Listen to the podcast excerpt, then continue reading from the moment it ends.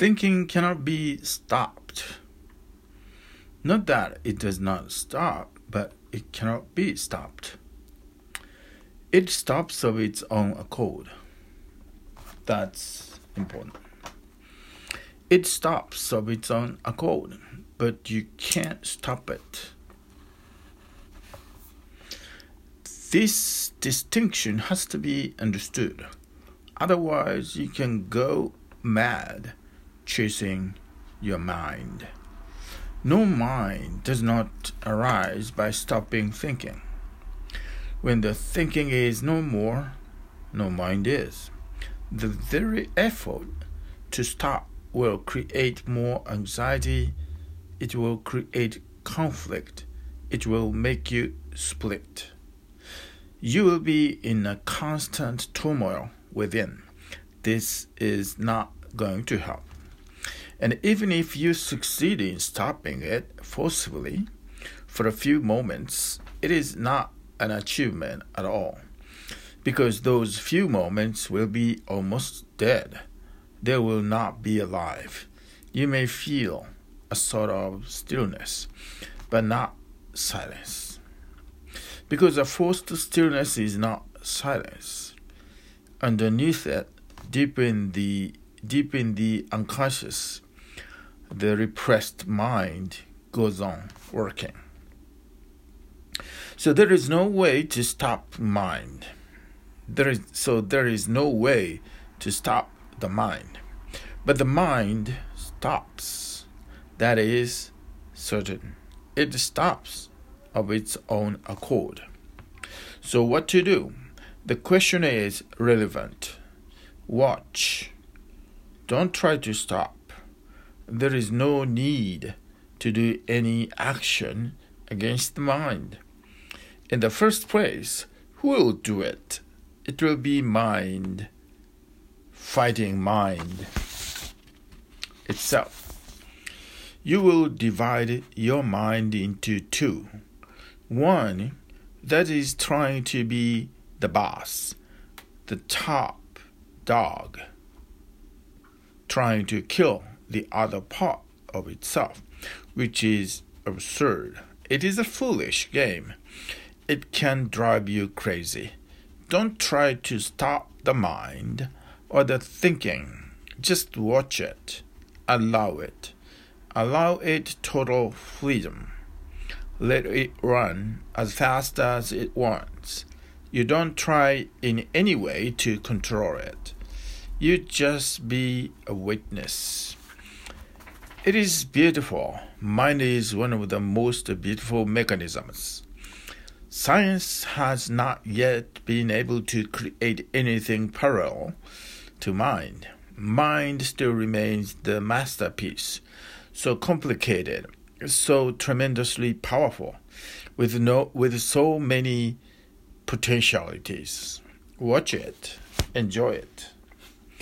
And don't watch like an enemy because if you look at the mind like an enemy, you cannot watch. You are already prejudiced. You are already against.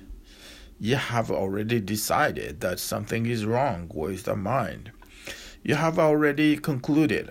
And whenever you look at somebody as an enemy, you never look deep, you never look into the eye, you avoid. Watching the mind means to look at it with deep love, with deep respect, reverence. It is God's gift to you. Nothing is wrong in mind itself. Nothing is wrong in thinking itself. It is a beautiful process, as other processes are.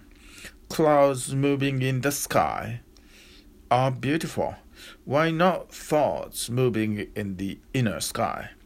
Flowers coming to the trees and beautiful. Why not thoughts flowering in your being? The river running to be ocean the river running to the ocean is beautiful. Why not this stream of thoughts running somewhere to an unknown destiny? Is it not beautiful? Look with deep reverence. Don't be a fighter, be a lover. Watch the subtle nuances of the mind. The sudden turns, the beautiful turns, the sudden jumps and leaps, the games that mind goes on playing, the dreams that it weaves, the imagination, the memory, the thousand and one projections that it creates. Watch, standing there aloof, distant, not involved. By and by, you will start feeling the deeper your watchfulness becomes, the deeper your awareness becomes. Gaps start arising, intervals. One thought goes and another has not come, and there is a gap. One could not, one could has passed, another is coming, and there is a gap. One cloud has passed, another is coming, and there is a gap. In those gaps, for the first time, you will have glimpses of no mind. You will have the taste of no mind. Call it the taste of Zen or Tao or Yoga. In those small intervals, suddenly the sky is clear and the sun is shining.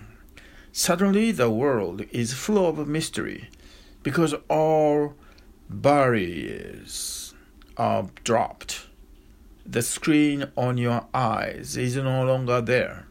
You see clearly. You see penetratingly.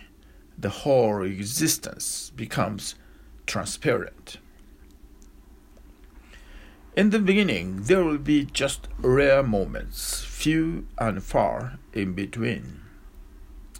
But they will give you glimpses of what samadhi is small pools of silence.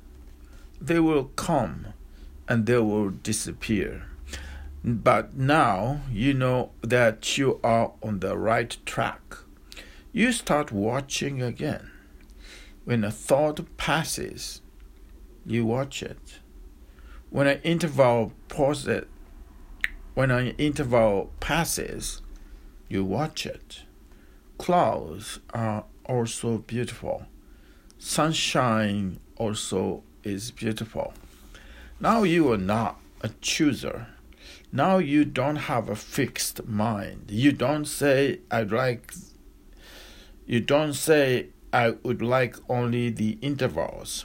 That is stupid because once you become attached to wanting only the intervals, you have decided again against thinking.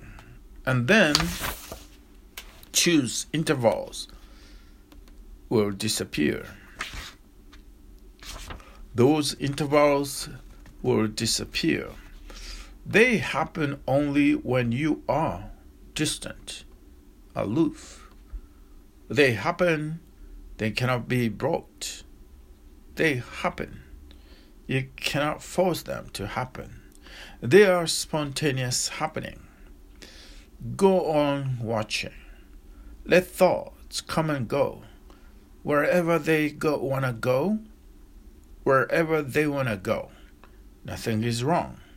Don't try to manipulate and don't try to direct. Let thoughts move in total freedom, and then bigger intervals will be coming. You will be blessed with the small satoris. Sometimes minutes will pass and no thoughts will be there. There will be no traffic a total silence, undisturbed. When the bigger gaps come, you will have a new clarity arising.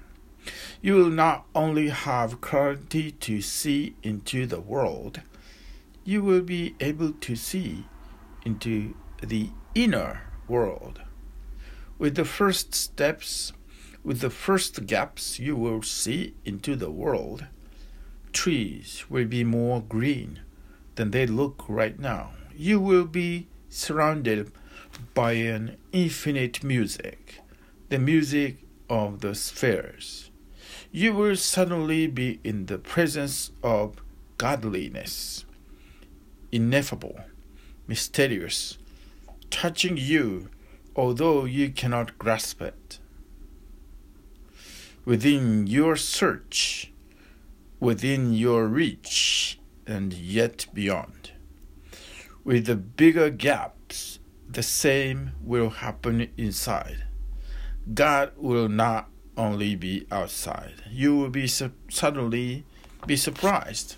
He is inside also. He is not only in the sea, he is in the seer also within and without, by and by. But, but don't get attached to that either.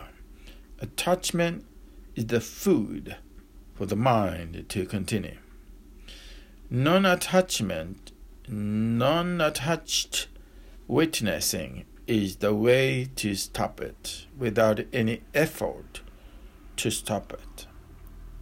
And when you start enjoying those blissful moments, your capacity to retain them for longer periods arises.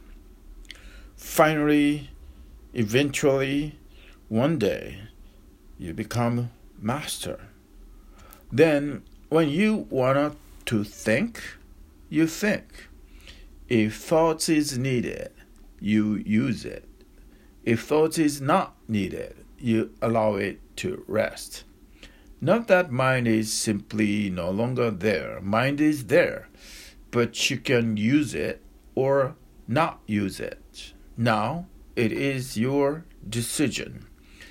Just like legs. If you want to run, you use them. If you don't want to run, you simply rest.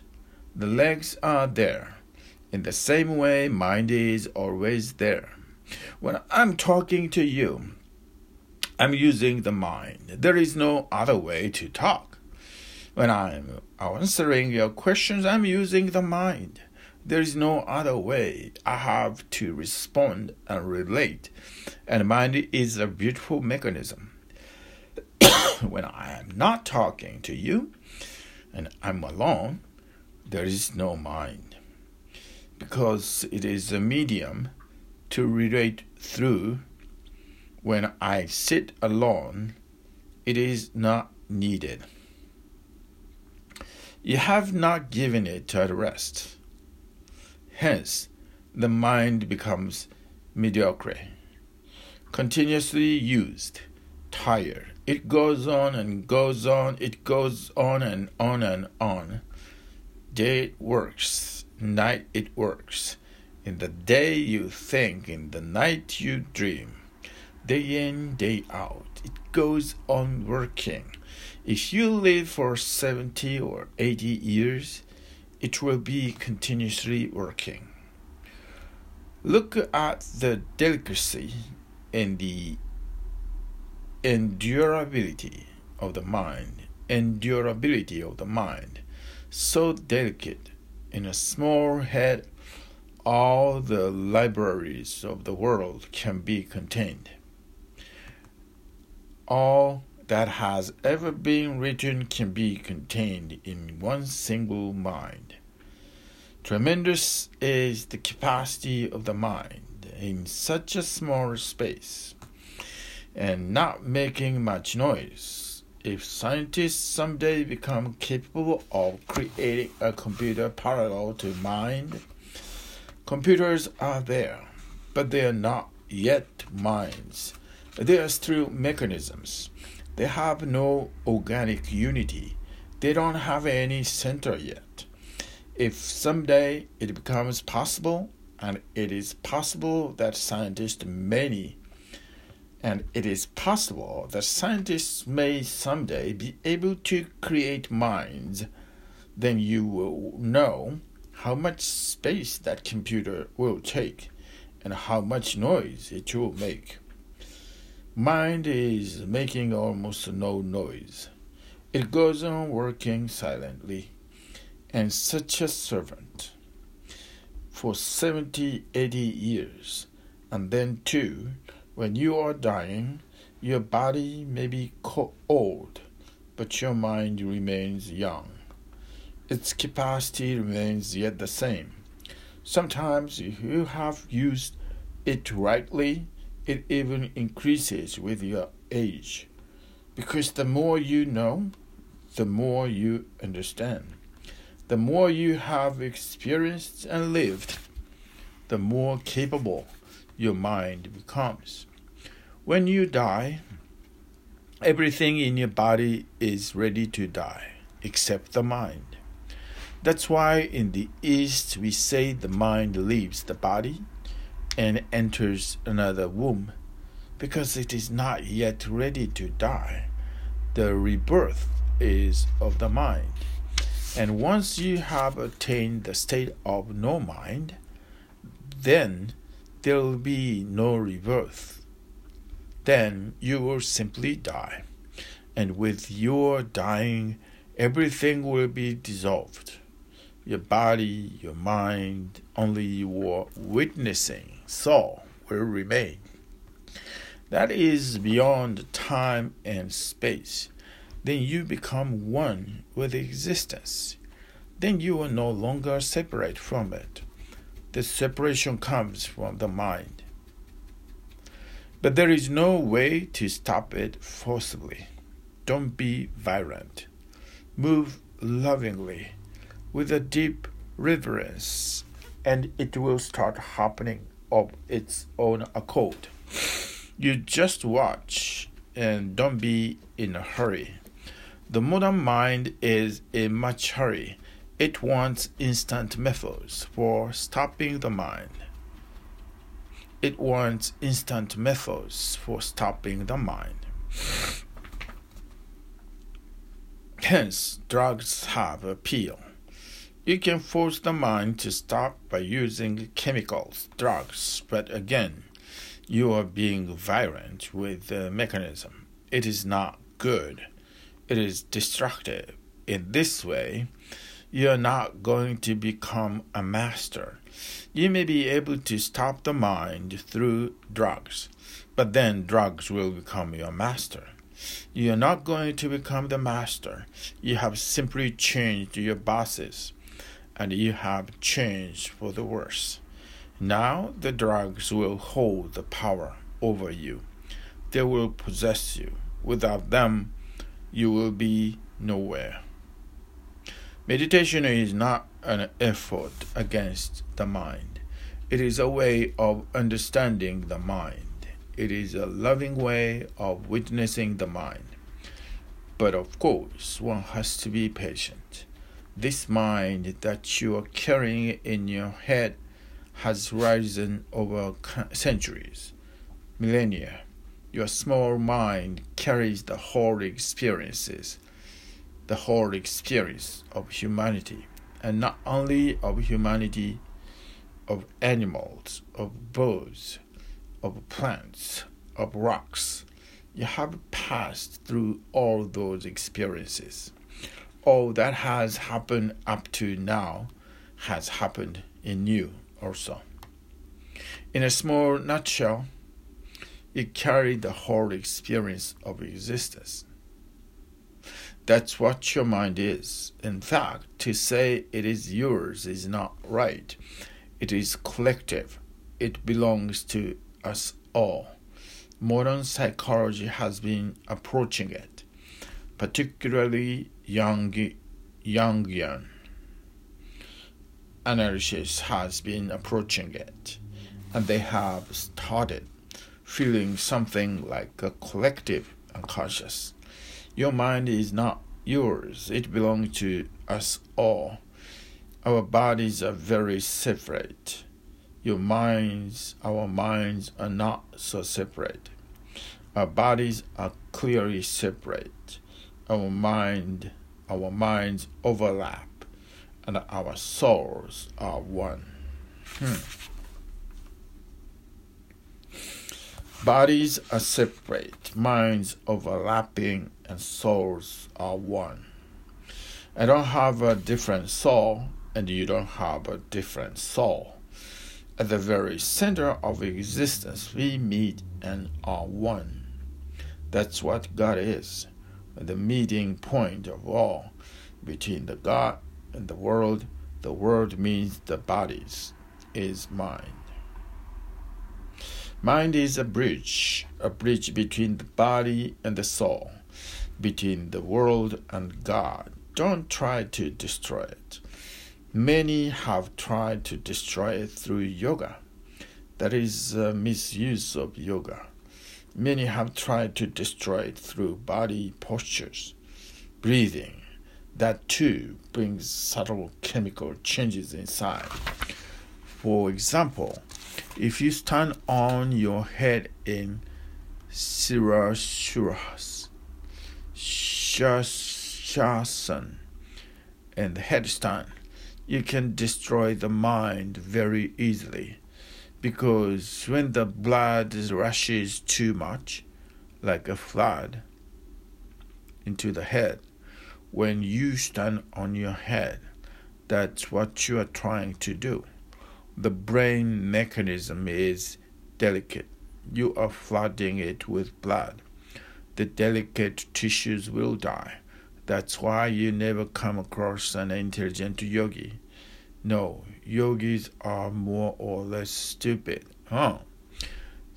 Their bodies are healthy, that's true, strong, but their minds are just dead. You will not see the glimmer of intelligence you'll see a very robust body, animal like, but somehow the human has disappeared. Standing on your head, you are forcing your blood into the head through gravitation. The head needs blood, but in a small quantity, and slowly, not flood like, against gravitation, little blood reaches to the head and that too in a silent way. If too much blood is reaching into the head, it is destructive. Yoga has been used to kill the mind. Breathing can be used to kill the mind. There are rhythms of breath, subtle vibrations of breath that can be drastic to the de- delicate mind. The mind can be destroyed through them. These are old tricks. Now the latest tricks are supplied by science. LSD, marijuana, and others. More and more sophisticated drugs will be available sooner or later. I'm not in favor of stopping the mind. I'm in favor of watching it.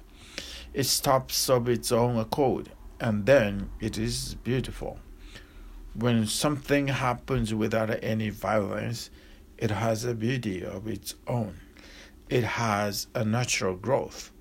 You can force a flower and open it by force. you can pull the petals of a bud and open it by force, but you have destroyed the beauty of the flower. Now it is almost dead it cannot wither, withstand your violence. The petals will be hanging loose, limp, drying, dying. When the bud opens by its own energy, when it opens of its own accord, then those petals are alive. The mind is your flowering. Don't force it in any way. I'm against all force and against all violence, and particularly violence that is directed toward yourself. Just watch in deep prayer, love, reverence, and see what happens.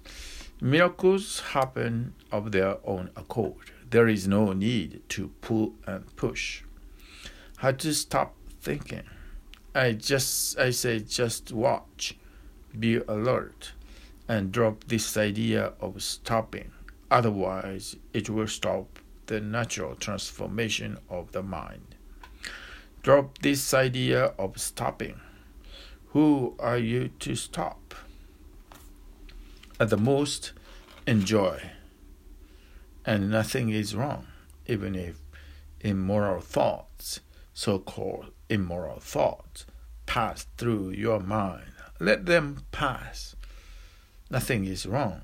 You remain detached. No harm is being done. It is just fiction. You are seeing an inner movie. Allow it its own way and it will lead you by and by to the state of no mind. Watching ultimately culminates in no mind. No mind is not against mind. No mind is beyond mind. No mind does not come by killing and destroying the mind. No mind comes when you have understood the mind so totally that thinking is no longer needed. Your understanding has replaced it. Hmm. Quite deep, I guess.